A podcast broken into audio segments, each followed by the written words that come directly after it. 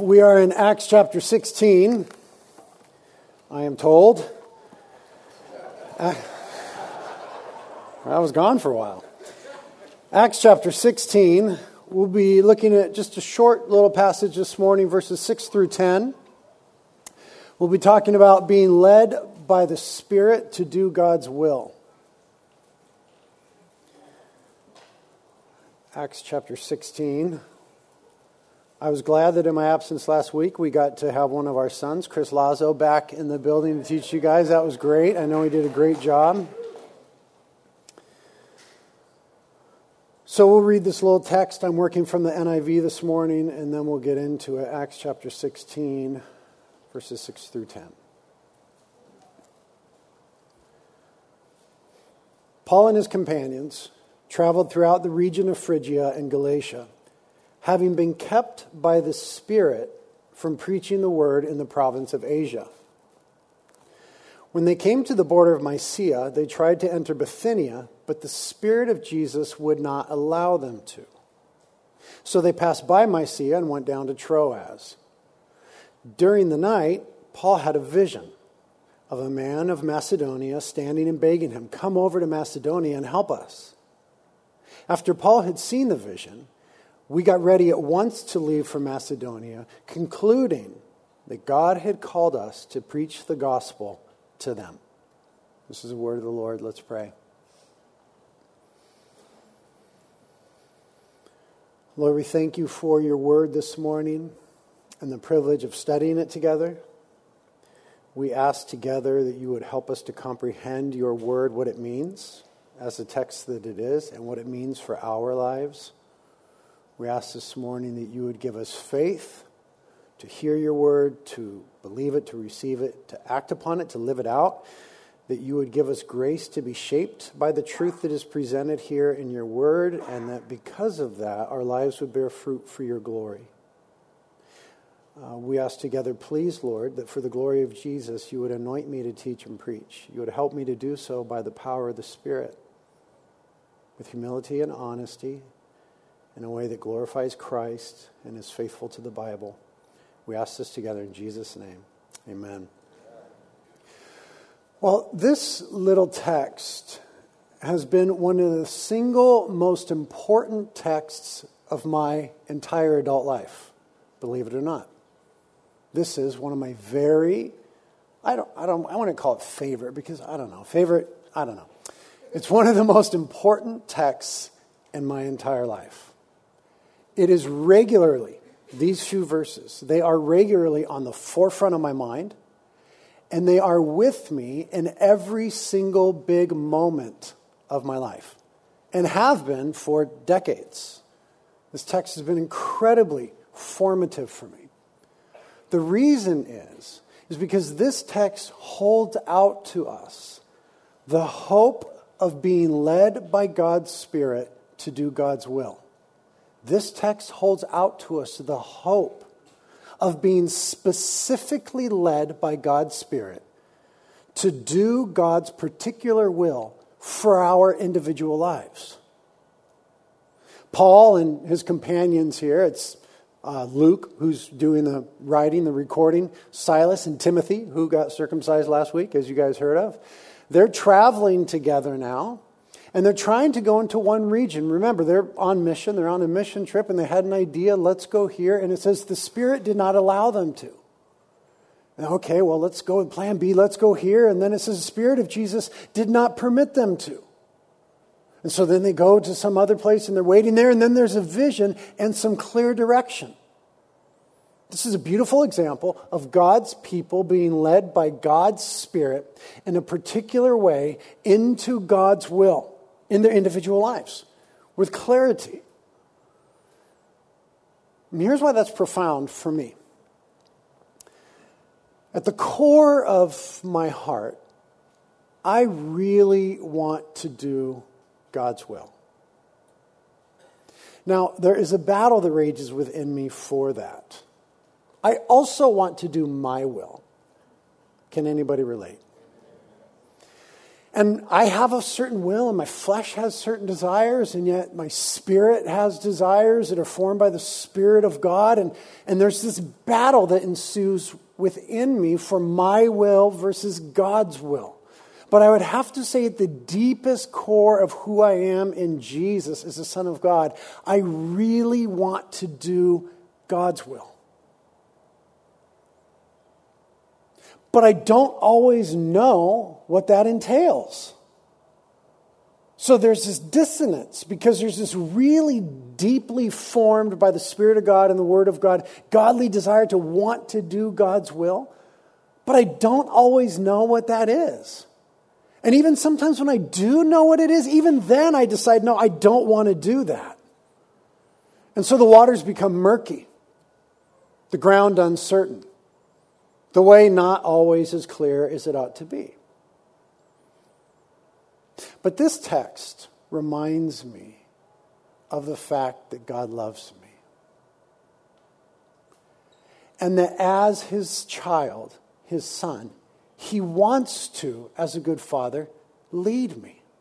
This text reminds me of that fact. The Father loves me. And as his child, he wants to lead me in the way that I ought to go. Now, the Father loves you. The Father loves you. In fact, Jesus said in John 16, and I quote, The Father loves you dearly the words of Christ to you. The Father loves you dearly, Jesus says to us. Jesus teaches us that our lives are precious to God, that our lives count and mean something before God and in His purposes, and that you, Christian, are the daughter of God or the Son of God. And as His Heavenly Father, who is good and who loves you, He wants to lead His child in the way that she or he ought to go. I'm reminded by the word of the words of John the Apostle in his first epistle, chapter 3, verse 1, who says, Behold how great a love the Father has, been, has given us, that we should be called the children of God. John says, Look how great that love is, that God considers us his children. And we think about all the different ways in which that love is great. The first and foremost being Jesus given to us as our Savior and his work upon the cross. But there is also more to how great that love is. Andrew Murray, who's a great guy to read on anything that he writes, one of the great dead Christians, and we have many, he said this in the 70s when he wrote The most precious gift of the Father's love in Christ is the gift of the Holy Spirit to dwell in us and lead us. Now, think about that. I want you to think of the gift of the Holy Spirit dwelling in us and leading us in our lives as a gift because of and of and from the Father's love. Jesus spoke about it this way in Acts chapter 1 when he said, Wait in Jerusalem until you have received the promise of the Father the good thing that the Father has ordained and made for you, that the Father wants to give to you because of his love, wait till you receive it, talking about the Holy Spirit coming upon the church. Again, these words the most precious gift of the Father's love in Christ is the gift of the Holy Spirit to dwell in us and lead us. Because it teaches us and it helps us understand that God, as our Heavenly Father, cares about every detail of our lives. Right? The Old Testament says that his thoughts toward us are good, and they outnumber all the sand on all the beaches in all the world. How precious are thy thoughts to me, O Lord, the psalmist says. He cares about every detail of our lives intimately and infinitely. And he wants to lead us in, important phrase, paths of righteousness. Psalm 23, verse 3. Paths of righteousness for his namesake cares deeply about the details of your life. And he wants to lead you in paths of righteousness in the way that you ought to go. This is what fathers do for their children. When fathers fail to do that, that's abandonment. And our Father never abandons us, nor will He ever. And so He wants to lead us. Now, the agent of the Father's leading the agent of the Father's loving leading in the world for his children is the Holy Spirit. And because, of, again, the Father loves us, we can then expect, as God's children, we can expect the Spirit to lead us. That's why I love this text. It reminds me in my life that I should be expecting the Spirit to lead me in God's will for me. Jesus spoke of this. He was very clear in John 16 when he said, When the Spirit of truth comes, he will guide you into all truth. He'll not speak on his own, but will tell you what he has heard. He will tell you about the future. He will bring me glory by telling you whatever he receives from me. All that belongs to the Father is mine. That is why I said, The Spirit will tell you whatever he receives from me. Now, listen to what Jesus is trying to teach us. The Christian life, it should be normative in the Christian life to have the Spirit speaking to us. Jesus said, when the Spirit comes, He will tell you. Again, He says, He will tell you. Again, He says, He will tell you. And what will He tell us about? He will tell us about the will of God. It should be normative, it should be expected, it should be experienced in the Christian life that the Spirit tells us, that the Spirit speaks to us. Paul the Apostle writes in the fifth chapter of Galatians, in that little pericope there about the Holy Spirit, that the Holy Spirit guides us, that the Holy Spirit gives us good desires, that the Holy Spirit directs us, that the Holy Spirit produces good things in us, and that the Holy Spirit leads us. All these communicative, formative interactions between the Christian and the Spirit fact, Romans 8:14 says explicitly, those who are the sons of God, or read it, the children of God, are led by the Spirit of God. So this is a clear testimony of Scripture that our Heavenly Father wants to lead us by His Spirit. To not believe that, to believe something other about God, is to believe in a strange sort of God who is divorced from the testimony of Scripture we see God speaking to his people from the beginning to the end of the book. And Jesus told us that he would do so by his Spirit. Jesus not only told us about this, but Jesus experienced this for us and as an example for us that we should look to in his own life and ministry. Think of the life and ministry of Jesus and the work of the Spirit. Right? We remember at the start of Jesus' ministry that the Holy Spirit came upon him when he's being baptized in the Jordan River, right? The Holy Spirit came upon him. We read about that in Luke chapter 3. As a result, then, the scriptures tell us that Jesus was filled with the Spirit and that he returned to Galilee, where his ministry was centered at that time, and did ministry in the power of the Spirit. So the Holy Spirit comes upon Jesus. He's filled with the Spirit, and he walks in and does ministry in the power of the Spirit. We're also told when Jesus was in Nazareth and he opened up the scroll and he began to read in the synagogue that day, he said, The Spirit of God has anointed me to preach. So the Spirit came upon Jesus. He was full of the Spirit. He did ministry in the power of the Spirit, and the Spirit anointed him to do the work in the will of God.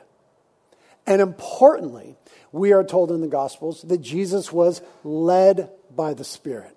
This text, this one, it says in Luke 4 Then Jesus, full of the Spirit, returned from the Jordan River, and he was led by the Spirit.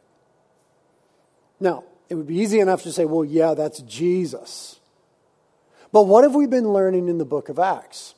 In the book of Acts, we have been seeing without question that the Spirit works the same way in Jesus' followers as he worked in Jesus.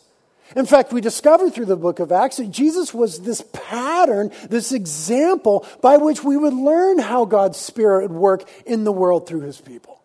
We've seen the same things happen in the book of Acts.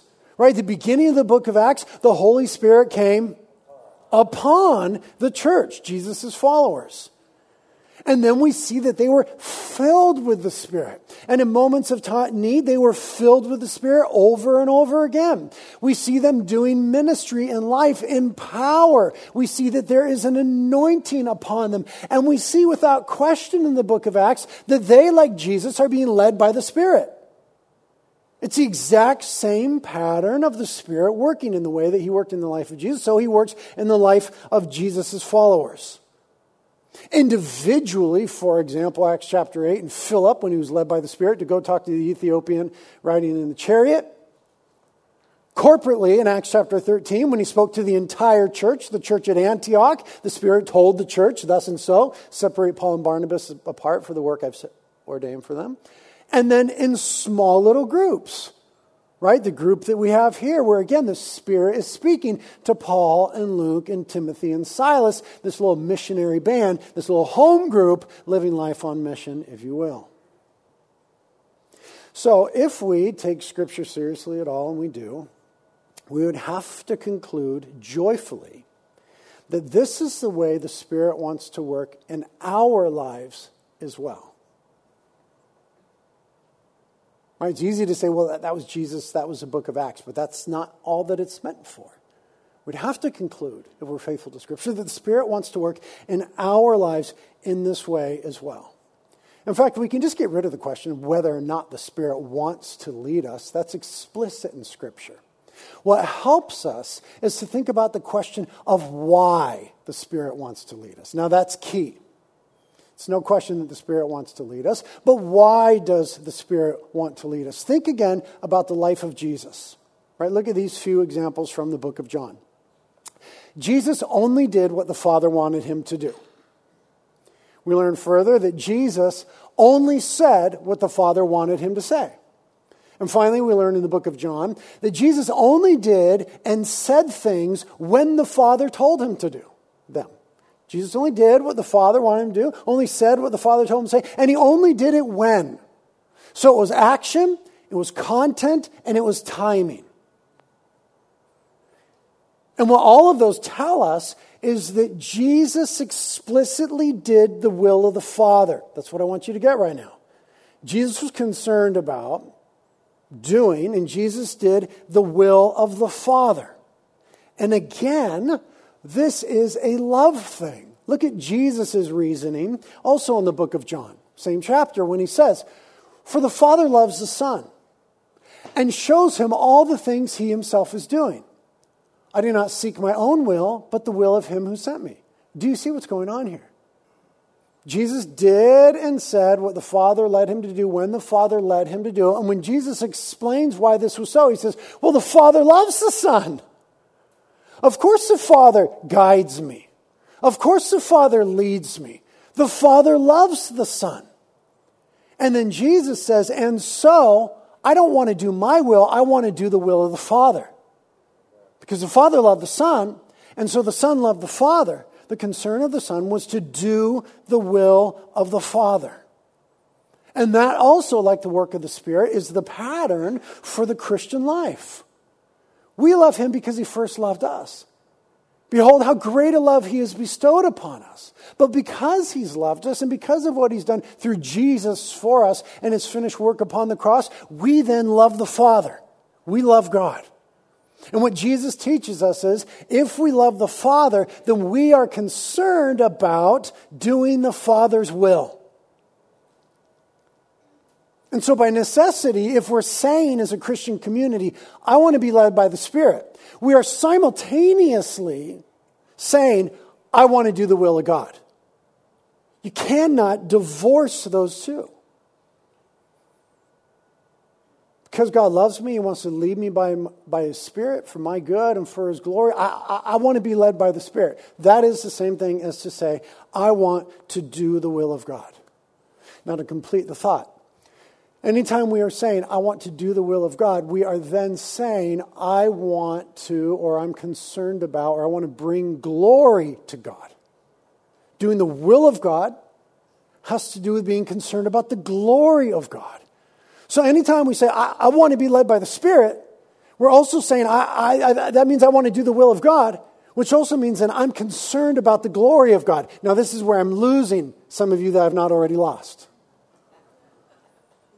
honest moment of reflection now, for all of us, myself included. Are we concerned about doing, working, having worked out in our own lives the glory of God? Is that a deep concern for us? Or is it tertiary?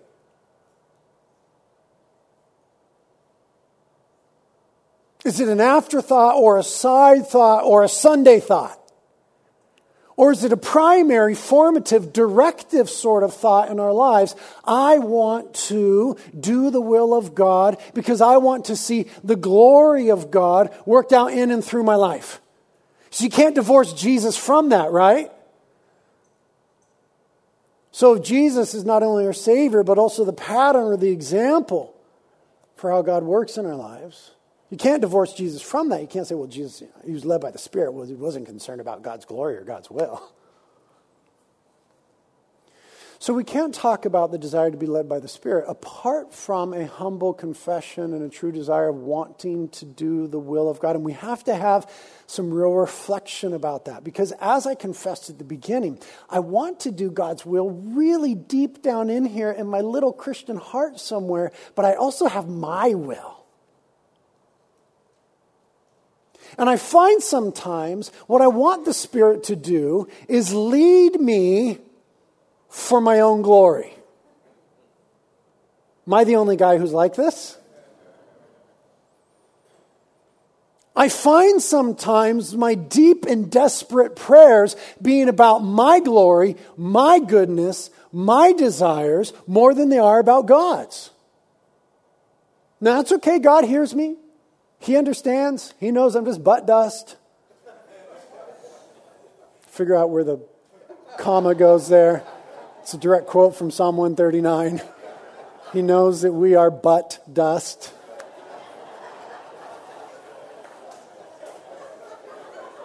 I had to top Lazo from last week.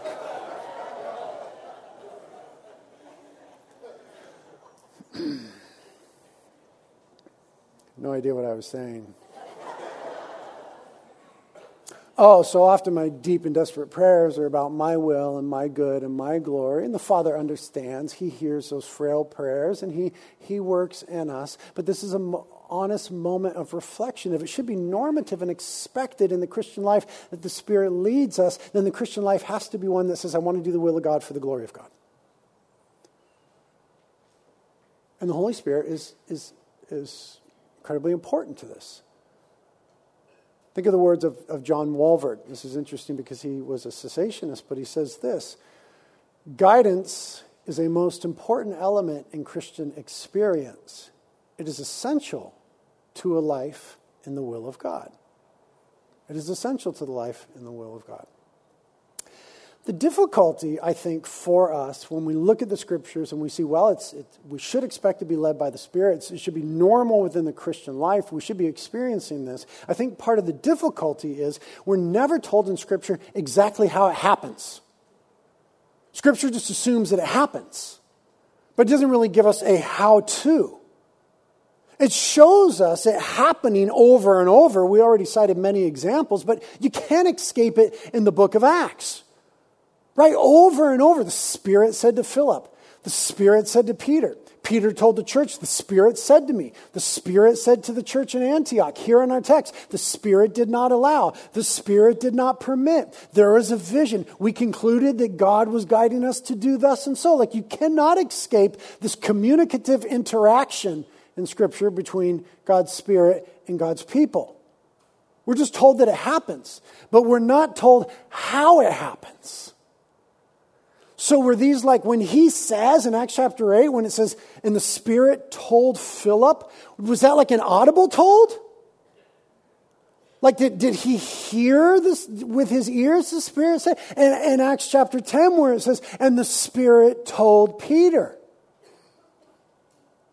Was this an audible thing? In Acts chapter 13, where it says, and the Spirit said to the church in Antioch, did he speak to them all at once? Was it an audible thing? Was it a thought that they had simultaneously, that they had individually? Was it some sort of impression? There's an intangible, an impression. I just feel impressed upon my heart that, right, that's some Christian phraseology. What does it even mean? Yet we somehow get it intuitively. Was it an impression? Was it a feeling? How does this work out? The Bible does not tell us explicitly, it just tells us that it does. Therein lies part of the messiness of the Christian life and Christian community. And I think a lot of the misunderstandings, because we'd, we'd have to assume that the way that God communicates to his children is almost as unique as his children, right? I don't speak the same way to my four year old Fifi. I don't communicate the same way with her that I communicate with my 17 year old, 18 in a month son Isaiah.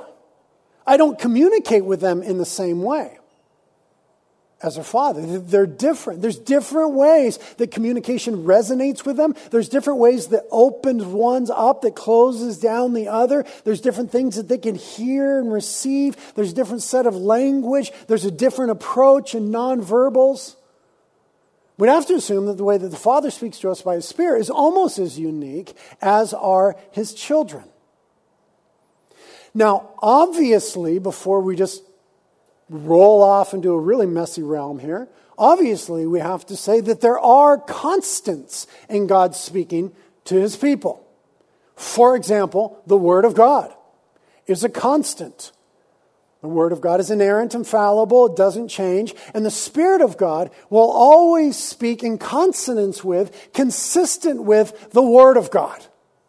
Anytime someone says, The Spirit told me, but it contradicts the written Word of God, the Spirit didn't tell them. There are some constants to this. Community is a very important one. It is a design of God that Christian community would speak into one another's lives in conjunction with the leading of the Spirit. Notice that everything about the Spirit speaking in this text is plural. It's we, it's us, it's they. Right? It's Paul, it's Silas, it's Luke, it's Timothy. The Spirit did not allow them. Spirit did not permit them. And then when Paul received a vision, they said, and so we, having concluded that it was the will of God for us to go to Macedonia, went to Macedonia. We concluded together. The verb is plural. They together were responding to this vision that God had given them. And that word concluded denotes rational reflection and reasoning. The community came together and, like, look, it seems that this is the way that the Spirit is speaking. And, and they talked about it. There was accountability, there was togetherness, there was corporate leading. There are some constants the Christian Bible, Christian community, accountable relationships. But as far as the question, is it audible? Is it a feeling? Is it an impression, a sense, a thought? Could be any one of those. What you want is what I want. I just want a manual that says, here's how you hear from the Spirit, here's how He sounds, here's what it's going to be like. Right? That's what I want. Because I'm dealing with this battle all the time between my will and God's will. And I get really confused in my life about the way that I ought to go. So just freaking give it to me in black and white or the red letter version. I don't care. Just tell me how it's going to sound, how it's going to feel, how I'm going to be impressed, what the community is going to say, and then I'll maybe do it.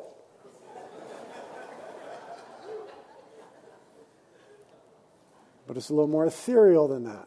It's a little more esoteric, a little more mysterious. It takes a little more relational involvement with the Spirit than that.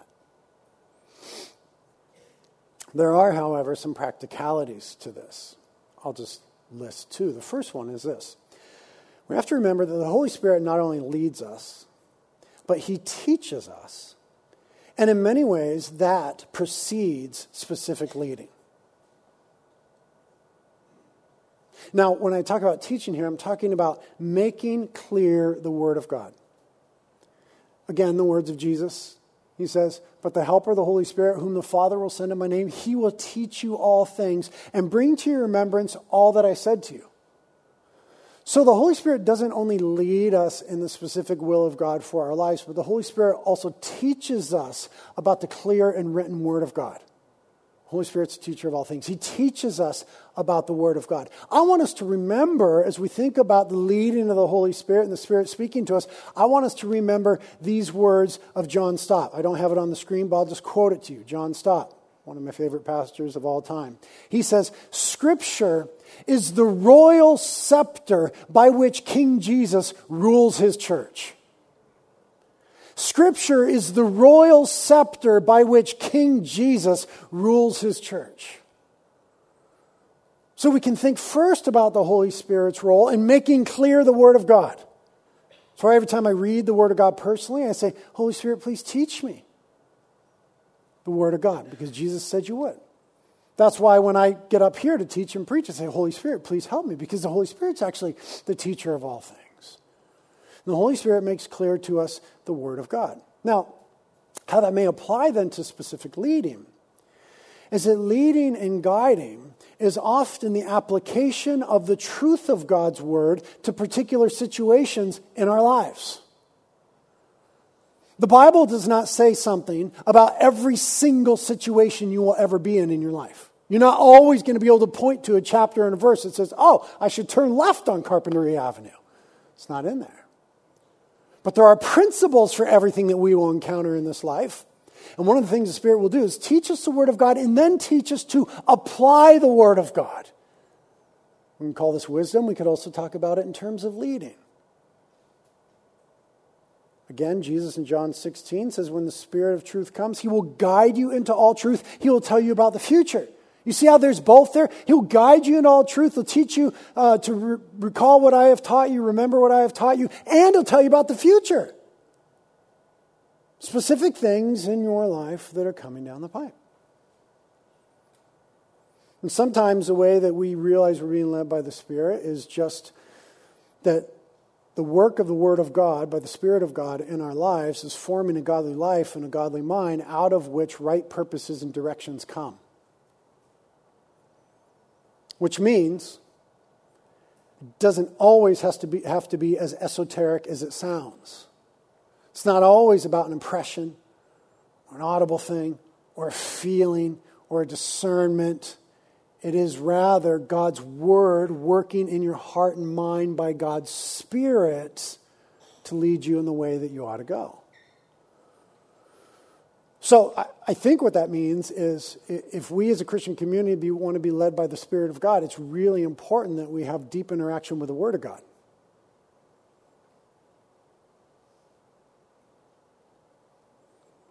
And then this one is this one's important too. It says, my point, I can't remember, to be led by the Spirit requires surrender to his will and a willingness to be convicted of sin. Now, this is kind of when the rubber meets the road because I, you know, whatever, read your Bible. It's not that hard. Read your Bible. But there's a lot of times where I'm avoiding the Holy Spirit because I don't want to be convicted of my sin. Am I the only one that's like this? There are a lot of times that I'm avoiding what the Spirit might be saying because I don't want to be convicted of my sin. I want to do my sin. There are other times where I do not want to hear what the Spirit has to say because I don't want to surrender my will. I don't want to get in Gethsemane and have to say, Nevertheless, thy will be done, and stare down the barrel of the cross. Gethsemane is a very uncomfortable place to be. There are times when I just want my will to be done. And so I avoid the Spirit. If we want to hear from the Spirit and be led by the Spirit, then we have to be willing to surrender our wills to His and be willing to be convicted of sin.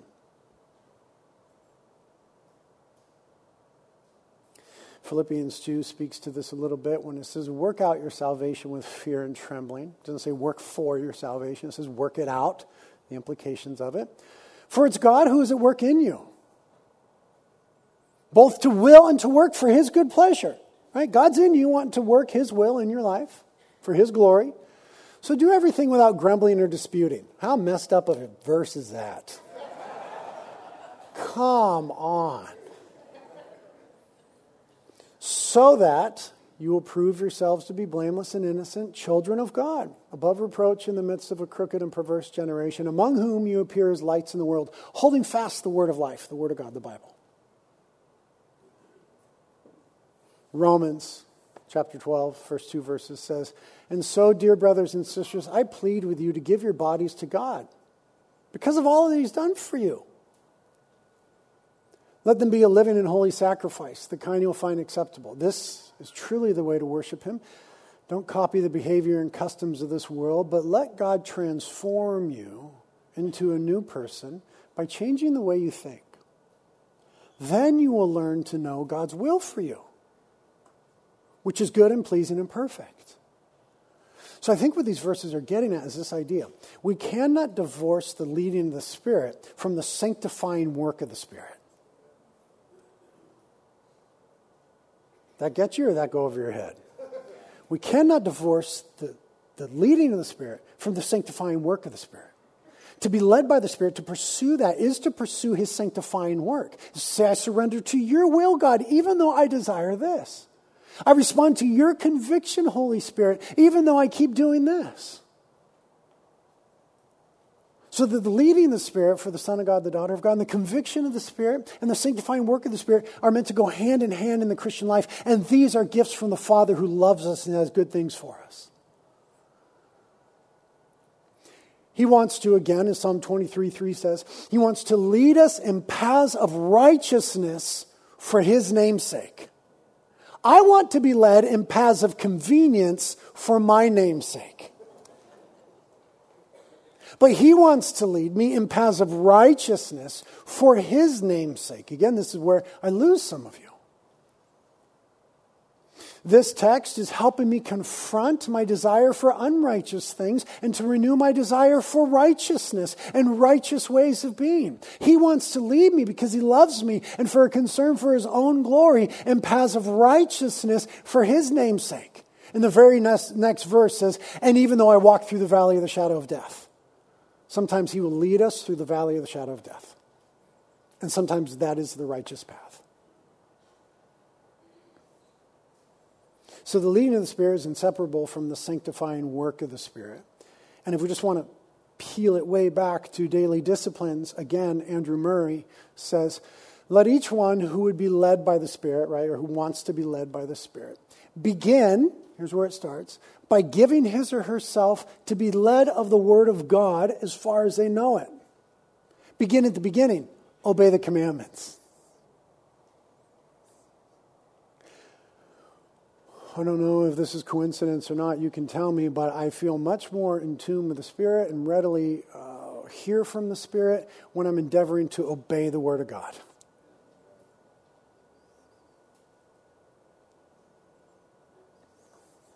Because, you know, the spirit can be grieved, and so apart. Our consciences can be, consciences can be seared. Our hearts can be hardened. All of these are on the path of disobedience. All of these just make it more difficult to hear from the Spirit. So, to hear from the Spirit requires a teachable heart and mind that is at the core desiring to do the will of God to live for the glory of Jesus, to be willing to give up ourselves and deny the flesh. So, in daily rhythms and practices, then, it comes down to confronting and dealing with our selfishness. It comes down to confronting and dealing with our coping mechanisms. Sometimes it's easier just to go into my coping mechanism than it is to really engage with the spirit on what's going on in here. Anybody know what I'm talking about? Strategic distractions need to be confronted and dealt with. Anybody know what I'm talking about? Strategic distractions? Man, I got a list of them. I could keep myself distracted for weeks on end. No time to hear from him. I'm doing this. I think that part of the reason why I love this text is because it reminds me that God is more willing to speak to me than I am to listen to him. And it pulls me out of a dark place. I remember, no, God really wants to speak to me. More so than I'm even willing to hear. God wants to speak to me. My son is, as I said, he'll be 18 next month. And he has a life, unlike many 18 year olds. He's got multiple jobs. He's started his own little business. He's got places he wants to go. He's traveling a lot. He's got a life. He's doing awesome things. And because he's busy with these other things, I find myself often with a deep longing to just talk to him. You know what I mean? I'm getting to the place where I miss him. Empty nesters, you know what I'm talking about, right? I just want, I just want to like talk to him a little bit. And then I realize I'm so much like that almost 18 year old boy as it comes to my relationship with God. And there's the Father. The scriptures say he waits on high to have compassion on me. I think he just wants to talk to me a little bit. You're so busy with all your things, Britt. Just want to talk to you a little bit.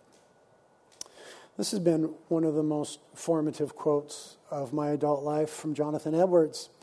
The task of every generation is discover in which direction the sovereign Redeemer is moving, then move in that direction. And I take that in a macro sense, like world mission. I take that in the sense of like church mission and what we're doing together, Christian mission in general. And I take that in a micro sense with regards to my life. What is the sovereign Redeemer wanting to do? How is the sovereign remove, uh, Redeemer moving in my heart, in my life? So let me move in that direction. And I want us to get this morning from the scriptures this, this confident sense that the Holy Spirit is actually in us and doing his work, and expanded faith and hope for him speaking to us. The Spirit will lead and guide you in the particulars of your life. Oftentimes, by just knowing the Word of God and applying it. Often, by the wisdom He gives us for particular situations. If any man lacks, lacks wisdom, let him ask. Often through the church community and loving guidance and accountability. And other times through some more esoteric experiences hearing the Spirit in some esoteric way. But all those things come into play. So, as we move now into a time of worship and prayer, I want us to be thinking about these questions for ourselves. How might the Spirit be leading you right now, at this season in your life? How might the Spirit be leading you right now? Let's get specific for the way that it happens in the text. What might the Spirit be keeping you from right now? The Spirit kept them from going on the western trajectory that they wanted to go through Asia Minor, modern day Turkey. Made them go a circuitous long way away. It wasn't bad what they wanted to do, it was actually a good thing, but it just wasn't the particular thing in God's will for them at that time. So maybe it's a bad thing, maybe it's not, but what is the Spirit trying to keep you from right now? It says in our text, the Spirit did not allow them to go to this another place. The names don't matter. Spirit didn't allow them to go there. What is the Spirit not allowing you to do right now that you're fighting against? Again, it might not be a bad thing. It might be a fine thing. It just might not be the God thing that He has for you in this moment. And then what would listening look like for you this week? Confronting your coping mechanisms and your mindless endeavors and your strategic distractions and your selfishness? What might be some clear sort of posturing in your life to listening to the Spirit this week? Can you think of ways that might look like and then put yourself in the place? I mean, it could start today, like you come forward to the carpets and you just get just you and Jesus alone on the floor here. Spirit, speak to me. You might need to go to the prayer team and say, Man, I feel I have such a hard time hearing from the Spirit, or here's my situation. I don't know what to do. Please pray for me. And then through the week, what might listening to the Spirit look like to you this week? And then are we willing to just do that? Take some of those postures this week.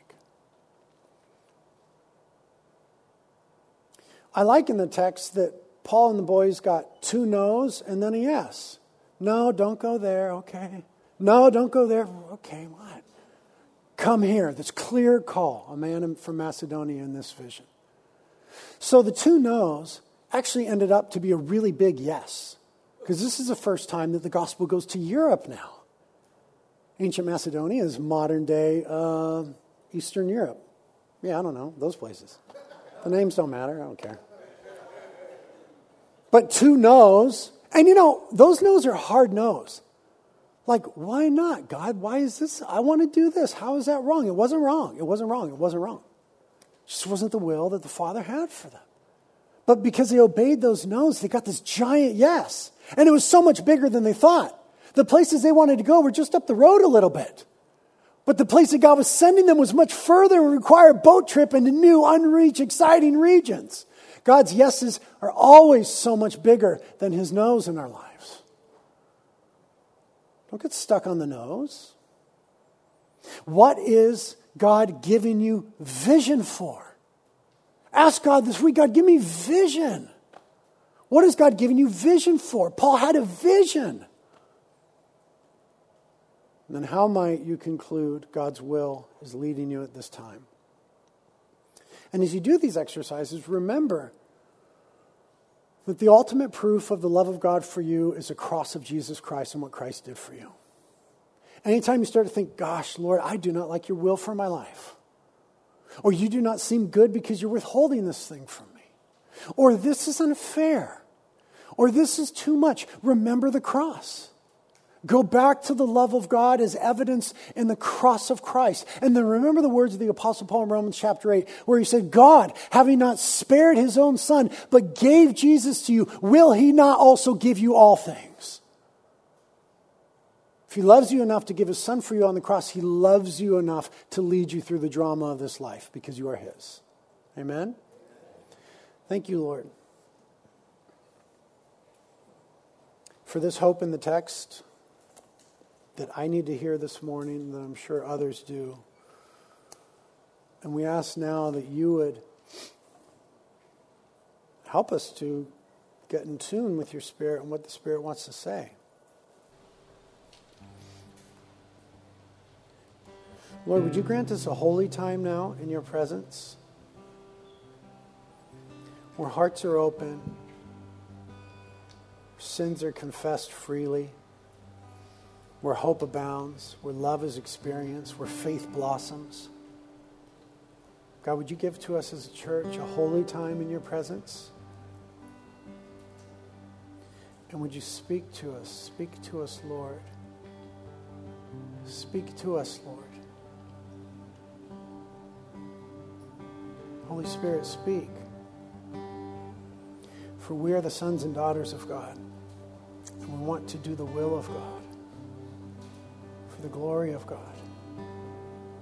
We want the good work of God in our lives. So, Holy Spirit, speak. Holy Spirit, lead us in paths of righteousness.